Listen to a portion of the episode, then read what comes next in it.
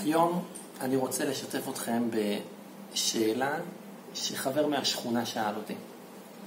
אנחנו עושים תפילה כל אה, ערב שישי בגן ילדים. ואני מזמין אנשים ככה שיבואו, ואחד האנשים אומר לי, כבוד הרב, אני מעשן בשבת, אני לא, לא שומר. אז אולי אין טעם בכלל שאני אבוא לתפילה. עבירות לחוד, מצוות לחוד. אתה כבר אה, קולע בנקודה. אבל אני אמרתי לעצמי, וואלה, יש פה שאלה, שאלה מעניינת. בואו ניקח את השאלה הזאת למקום טיפה שונה. אתם בטוח מכירים את הדוכני חב"ד של, את הדוכני תפילין, כל יום שישי. בשישי האחרון מסרת לי דרישת שלום, זה היה כיף. וגם שם, בתור בחור הייתי עומד קבוע באשקלון דווקא. הייתי במדרחוב בעיר. ברב קוסקס. אה, לא, בעיר, בהרצל. וואלה, ליד תרבותו שלו. יש שם, מי שמנהל את כל הדברים האלה, קוראים לו הרב קוסקס. אני מכיר אני אותו, כן. אותו, ממש ממש בן אדם עשר. ושם היינו מניחים כל יום שישי לעשרות, קרוב למאה איש, וגם שם היינו שומע- שומעים את השאלה בסגנון שונה, אני לא הולך אני לא לשמור שבת. אני לא מניח כל... אז מה הרעיון, מה המהות של המצווה הזאת שאני עושה? הייתה עוד שאלה הרב, בסגנון הזה, שבן אדם שאומר, שמע, אני מוכן לקחת עליי ציצית, אבל אני נוסע בשבת, האם אני יכול לנסוע עם ציצית, כן או לא? כן. שאלה טובה, שאלה גם אה, דומה. ואם ניקח עוד טיפ-טיפה את השאלה הזאת, אז לפעמים בשיעורים אנחנו מדברים על אה, דרגות בקדושה. למשל, אנחנו מדברים על אהבת ישראל, איך שצריך לאהוב כל יהודי באשר הוא, גם אם אתה לא מכיר אותו. וגם על זה אפשר לשאול, רגע, מה אתה מתקדם, קופץ לי לדרגות גבוהות, כשלפעמים האנשים שלידי אני לא מסתדר איתם, אז אתה מדבר איתי על אהבת ישראל, לאהוב כל אחד, כל יהודי, לא משנה מה הוא עשה, מה הוא לא עשה. בוא נלך מסודר, נתחיל בדברים הפשוטים, אחרי זה נתקדם עוד קצת ועוד קצת. הרבי פעם דיבר על הסוגיה הזאת בשבוע של פרשת עקב, אנחנו נמצאים בפרשת עקב.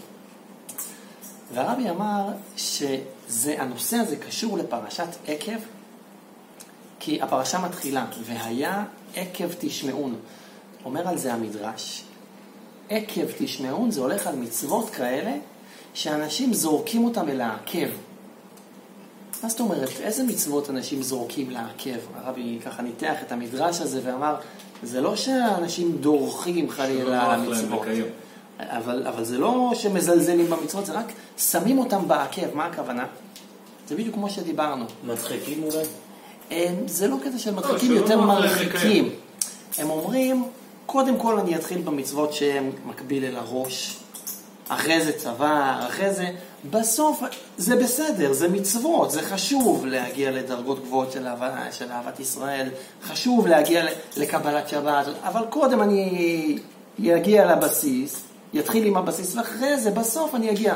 זאת אומרת, הם שמים את זה בעקב, כי מבחינתם הם אומרים, כרגע זה לא חשוב, כרגע יש דברים יותר חשובים שיש לי לקיים.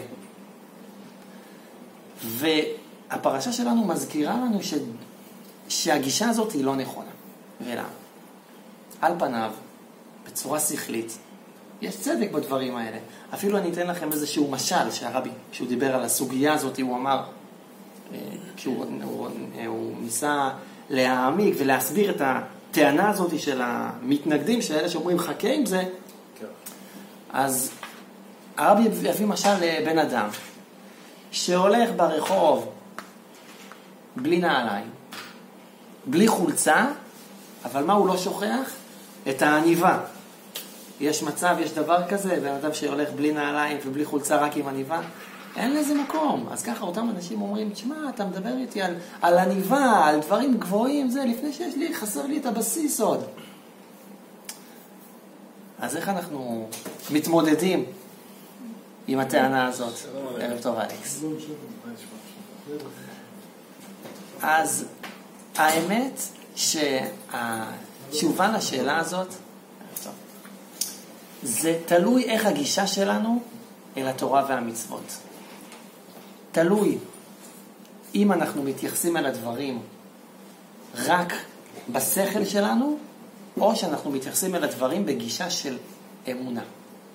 אם אנחנו מתייחסים אל הדברים רק שכלית, יש היגיון. יש היגיון, יש, אין, קשה יהיה לי להתמודד עם הטענה הזאת. אבל יהודים צריכים להתייחס אל התורה ואל המצוות מתוך אמונה, מתוך קבלת עול, ככה זה נקרא אה, בלשון של החסידות. אמונה שאומרת שכל מצווה שבן אדם מקיים, כל מצווה שיהודי מקיים, מחברת אותו עם האין סוף, מחברת אותו עם הקדוש ברוך הוא. בין אם זה מצווה מדאורייתא, המצווה הכי חשובה שיש, בין אם זה מצווה מדרבנן, בין אם זה אפילו מצווה קטנה, לקיים איזשהו מנהג, כל מצווה מחברת אותנו עם האין סוף. אני מניח שדיברתי איתכם פעם על הנקודה הזאת. מה זה מצווה? יונתן, מה זה הלשון הזה? מה זה מצווה? למה קוראים לזה מצווה? איזה מילה זה מזכיר לך בעברית? מצווה. נכון. מצווה זה. מלשון ציווי, לצוות, שיש מישהו שמצווה, ואני מצווה ואני עושה את זה. אבל בחסידות נותנים עומק, נותנים אור. חסידות זה, תמיד זה האור, זה הפנימיות של, כל, של, של הדברים. אז בחסידות כתוב שמצווה זה מלשון צו. צוותא, בדיוק. מה זה צוותא? יחד. אתה מכיר את המילה הזאת, יונתן? צוות. צוותא? זה כמו צוות, נכון? זה כמו שיושבים בצוות ועושים ביחד משהו, אז צוותא זה בארמית למעשה, נכון? מצווה זה צוותא, כי כשיהודי מקיים מצווה הוא מתחבר עם הקדוש ברוך הוא. בין אם זה יהיה על ידי מצוות תפילין, בין אם זה יהיה על ידי שהוא לא מעשן בשבת, ובין אם זה יהיה על ידי שהוא הולך לקבלת שבת, כל מצווה באשר היא מחברת אותנו ומצוותת אותנו, זה גם כן קשור למילה צוות. צאת. צוות וצוות, נכון, מחברת אותנו לגמרי עם הקדוש ברוך הוא. ואם אנחנו יכולים כרגע להתחבר אל הקדוש ברוך הוא, אז איזה טענה תנסה להרחיק אותנו מזה? זאת אומרת, אם נחזור רגע לטענה הזאת שאיתה התחלנו, מאיפה זה מגיע? זה מגיע מהיצר הטוב או, זה, או שזה מגיע מהיצר הרע? הטענה הזאת שאומרת, עזוב, מה אני אלך עכשיו לבית כנסת כשאני לא הרע. בוודאי שזה מגיע מהיצר הרע. בווד, בוודאי. היצר הרע לא רוצה שאנחנו נתקדם ונעשה מצוות. אז הוא מביא לנו כל מיני טיעונים. אבל אם אנחנו נקשיב ליצר הטוב, היצר הטוב בוודאי רוצה שנלך אל הבית כנסת. מה יהיה אחר כך? זה עניין אחר. כל אחד בקצב שלו, אבל כשאתה מגיע לבית הכנסת, או כשמצווה שבאה לידך, אל תחמיץ אותה, כי המצווה הזאת כרגע תחבר אותך עם הקדוש ברוך הוא. אז זו נקודה מאוד מאוד חשובה, שחשוב שנזכור ונפנים. והאמת, אם נרצה להרחיב טיפה, אז ה... נקרא לזה הוויכוח הזה, השתי גישות האלה, אם אנחנו נתייחס אל הדברים ב... רק בשכל, או שניגש אל הדברים באמונה. היה פעם חכם, יונתן, שמעת על התלמוד בבלי?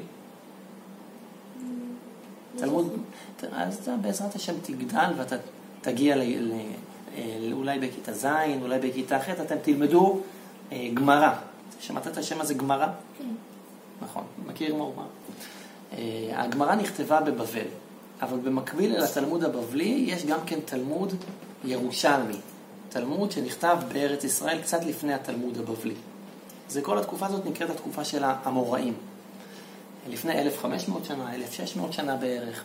כי באותם ימים הייתה קהילה יהודית, הגדולה והמכובדת הייתה בבבל. איפה זה היום בבל?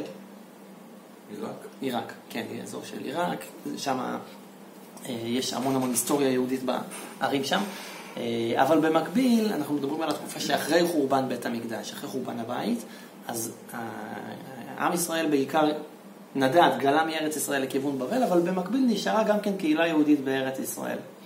והרבה מחכמי ישראל חלמו, שגרו בבבל, חלמו לעלות לארץ ישראל. אחד מהם קראו לו רבי זיירה.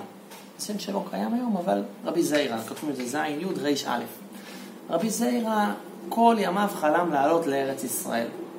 אבל מבחינתו להגיע לארץ ישראל זה היה דבר מאוד מאוד אה, מרומם, קדוש. הוא אמר, אני עדיין לא, לא מספיק בשל לזה, להגיע לדרגה הגבוהה הזאת. אז הוא צם הרבה צומות, והתענה, והזדכך, וככה... ואז ערב אחד הוא חלם חלום, אה, שבחלום הזה, מהחלום הזה הוא הבין שהוא כבר זכאי ויכול לעלות לארץ ישראל, והוא חלם, זה מעניין, הוא ראה בחלום שלו חבילה של שעורים, ולפי מה שהיה מקובל אצלו, אז כשרואים בחלום שעורים זה סימן, ש- סימן טוב, סימן שנמחלו עוונותיו, עלה לארץ ישראל. עכשיו, כמובן, איך הוא עשה את הדרך מעיראק לארץ ישראל? חמור. אפילו לא רגלית. ברגל. אולי חלק לא עשה מחמור, אבל כמה זמן זה לוקח? כמה שבועות טובים. נכון? זה מרחק רגלי, סך הכל עוברים עיראק, מה יש? אני יודע מה, ירדן, ומגיעים, זה לא... אבל זה לוקח זמן, ובאיזשהו שלב הוא הגיע לנהר מאוד מאוד אה, סואן, נהר ממש אה, שוצף, והוא הגיע והוא רואה ככה אנשים שכזה מתאספים, והוא שואל אותם איך עוברים, איך חוצים את הנהר הזה. אז אמרו לו, תשמע, יש פה אונייה שמגיעה אה, בבוקר ובערב, כי היא מעבירה פועלים בבוקר, מחזירה אותם זה, ואז זה כאילו האפשרות שלך להתקדם. הוא הגיע באמצע הצהריים, הוא אמר לעצמו, מה, אני אחכה עכשיו עוד כל השעות האלה? אז הוא שם לב שבצד, באחד מהצדדים של, ה, של החוף הזה, של, ה, של הנהר, יש איזשהו אה, גזעי עץ שמונחים, ומעל הגזעי עץ, כנראה שהניחו, הציבו את הגזעים האלה, מלמעלה יש איזשהו חבל כזה, ובצורה ככה מסובכת אפשר איכשהו לחצות את הנהר. זאת אומרת, כאלה שהם מיומנים ואמיצים, שהם יכולים להחזיק ככה ולהיות יציבים עם ה. גם עם היד, גם עם הרגליים. רבי זיירה כמובן זה לא היה אמור- ההתמחות שלו, הקטע האתלטי הזה, כן. נינג'ה- נינג'ה בבל. פחות, בדיוק, כן. אה, אבל הוא עשה מאמץ, והוא מתחיל ככה לצעוד, וזה היה סיכון, כי מגיעים גלים ומנסים ככה, לה- ומעיפים אותו, והוא ככה, בסוף איכשהו הוא מצליח וחצה את הגבול, חצה את הנהר. ראה אותו גוי אחד, ואמר לו, הוא זיהה, הגוי זיהה שהוא יהודי, ואמר לו, בן אדם, אתם היהודים, אתם פזיזים, פזיזים מאוד. והוא אומר, אותו גוי היה מלומד, הוא אומר, הפזיזות הזאת זה שאני אומר לכם שאתם עם פזיז, אני לא מצליח, זה לא אני אומר לך את זה בגלל מה שראיתי עכשיו. אני יודע שכבר ההתחלה שלכם התחילה בפזיזות. כשאלוקים הציע לכם את התורה, אתם אמרתם מיד נעשה ונשמע, זה מעשה פזיז. כי מה זה בעצם אומר? הקדוש ברוך הוא אמר, הסתובב אצל כל העמים, אצל כל הגויים, והציע להם, והם אמרו, בואו נראה מה כתוב, ואז נדע אם נקבל או לא נקבל. אתם דבר ראשון אמרתם, נעשה ונשמע, אנחנו מוכנים, מקבלים את הדברים באמונה, אחרי זה גם נבין, אחרי זה, שלב שני זה להבין, להעמיק, שזה יתחבר אלינו, אבל הגישה של יהודי צריכה להיות אמונה, אז אפילו הגוי הזה זיהה, קלט את, ה, את הנקודה הזאת.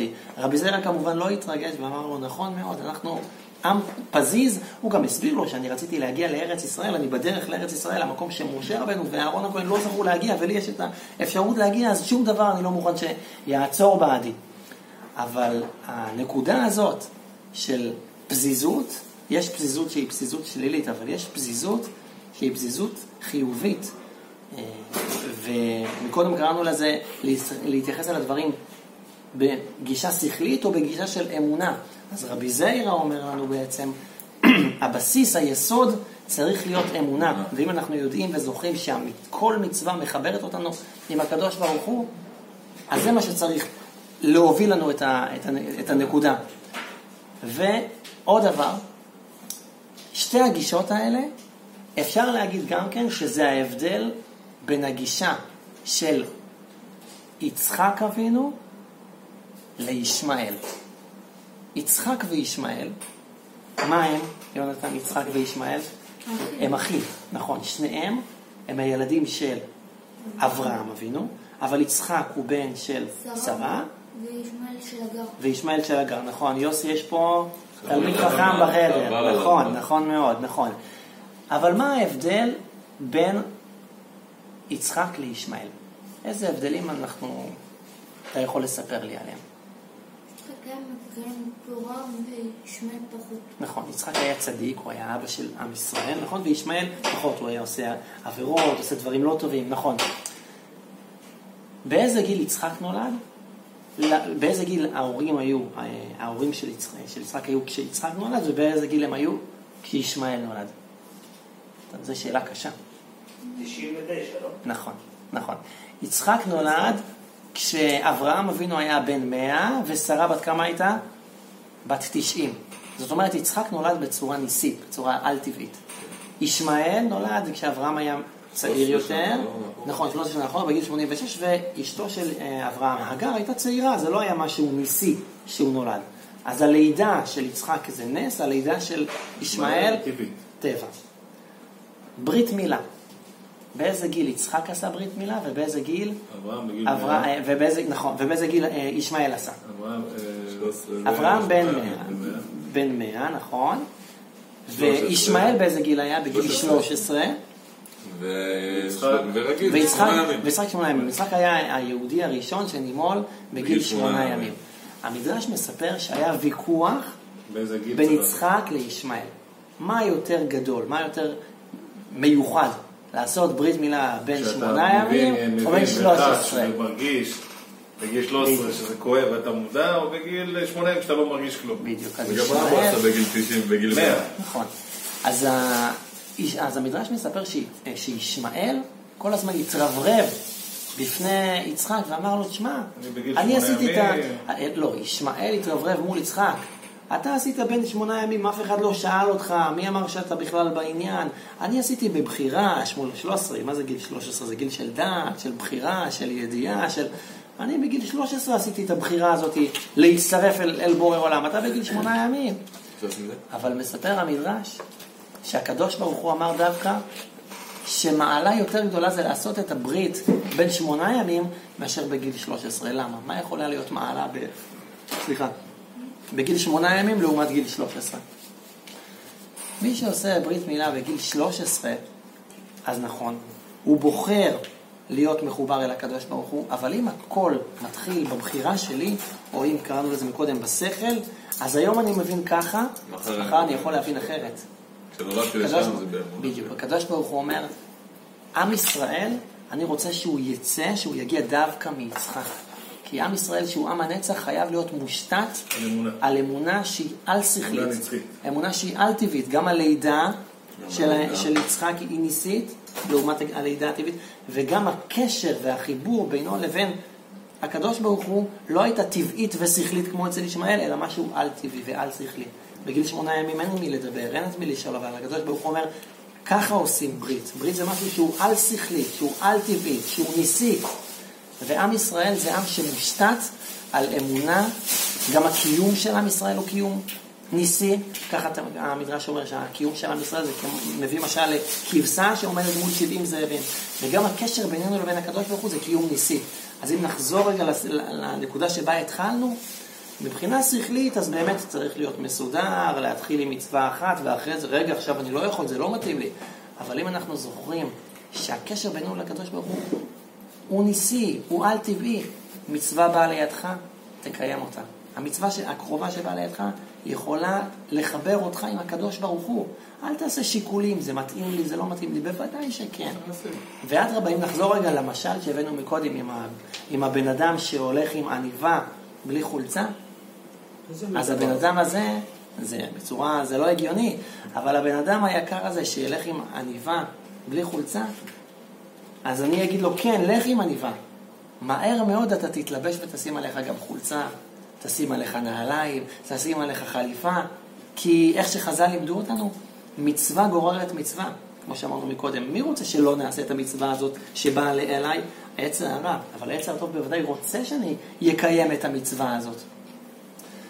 ואני אסיים בסיפור על הרב של אוסטרליה, לפני 50 שנה. קראו לו הרב חיים גוטניק.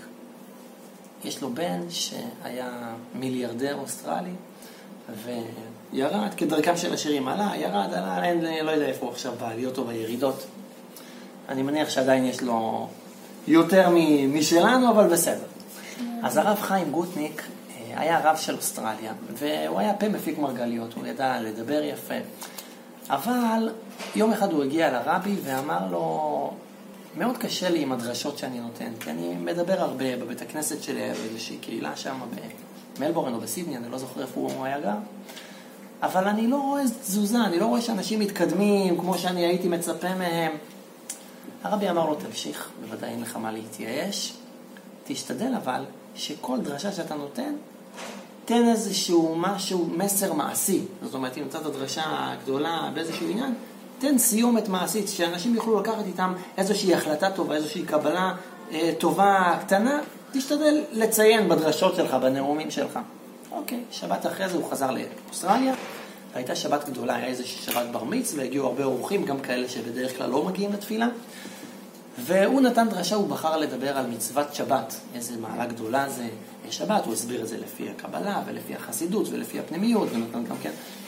ואז בסיום הוא אמר, יקיריי, אני רוצה לסיים איתכם באיזשהו רעיון, המלצה, ואני בטוח שגם הרופא שלכם לא יתנגד לה, להצעה הדתית שלי, בין אם הוא יהודי, בין אם הוא לא יהודי, אל תעשנו בשבת, או לפחות תפחיתו מהמינון של העישון של הסיגריות. זה בטוח הרופא יסכים לכם לא לעשן. אוקיי, וזה שם הסיפור. עובר הזמן, והרב גוטניק שם לב שאחד מהאנשים שהיה באותה שבת בבית הכנסת, באירוע הזה, התחיל להגיע. זה יהודי שהיה מגיע רק ביום כיפור, כי יש לו שמחות. מגיע לבית הכנסת כמובן, ברוך הבא, ברוכים הבאים, לא שואלים. אבל הוא מגיע, שבת, ועוד שבת, ועוד שבת, זה היה קצת מפתיע, אז באיזשהו שלב של פתיחות ביניהם, אז הרב חיים פנה אליו ואמר לו, יקירי, אני אשמח לדעת... אה, מה גרם לשם? כן, אני רואה אותך פה באופן קבוע, תשתף אותי. אז הוא אמר, אה, רבי גוטניק, אתה זוכר לפני אה, כמה שבועות היה איזה בר מצווה של קרוב משפחה שלי, ואתה נתת דרשה גדולה ויפה, נפלאה, על המשמעות של שבת, איזו מתנה זאת וזה, וסיימת את הקטע של הסיגריה. ואני אמרתי לעצמי, אולי אני נחשוב על זה, זה נכנס לי ככה, אוקיי, בסדר. למחרת, לא למחרת, שבת אחרי זה, זה בשבת. אני מגיע כהרגלי לעבודה, לא הולך לבית הכנסת, ואני מתיישב, ומה יוצא לי באוטומט? סיגריה. סיגריה. אבל פתאום אני נזכר, רגע, הרבי שבוע שעבר, כשהייתי בבית הכנסת, דיבר להפחית, להימנע מלעשן. אז, ואמרתי לו, ש... אמרתי לעצמי שאני אשתדל, לקחתי את זה ככה. אז אני לא אעשן. טוב, מנסה להמשיך לעבוד, וזה, אנחנו מבינים שהוא לא צדיק גדול שם במשרד, כן? אבל לא הייתי מסוגל, זה לא היה לי בטוב, לא... יצאתי, ניסיתי להסתובב. ואז אמרתי לעצמי, רגע, לעבוד אני לא מצליח כי אני לא יכול בלי לעשן. אז אולי אני אלך לבית הכנסת, היה נחמד שבוע שעבר. אז הגעתי לבית כנסת והיה לי נחמד. ושבוע אחרי זה אמרתי לעצמי, במקום שאני אלך לעבודה ויהיה לי קשה בלי סיגרת, מראש אני אלך לבית הכנסת, ושבוע אחרי זה, הנה, והגעתי באופן קבוע, וטוב לי מאוד. כמו שהתחלנו, מצווה גוררת מצווה. אני לא יודע מה היה איתו בהמשך, אני יכול לנחש שהוא יתקדם, שהוא, שהוא עושה יותר מצוות ממה שהוא עשה לפני כן, כי זה הכוח של מצווה. מצווה מחברת אותנו עם הקדוש ברוך הוא. אז נסיים ונזכור את הנקודה הזאת. מצווה שבאה לידך, אז צריך להתייחס לזה כאל הזדמנות להתחבר עם הקדוש ברוך הוא. וגם אם במכלול זה נראה לך, רגע, איך אני במצב שלי, זו מצווה שהיא נראית לי רחוקה ממני, קפוץ על ההזדמנות ותתחבר עם הקדוש ברוך הוא. לחיים חברים. לחיים.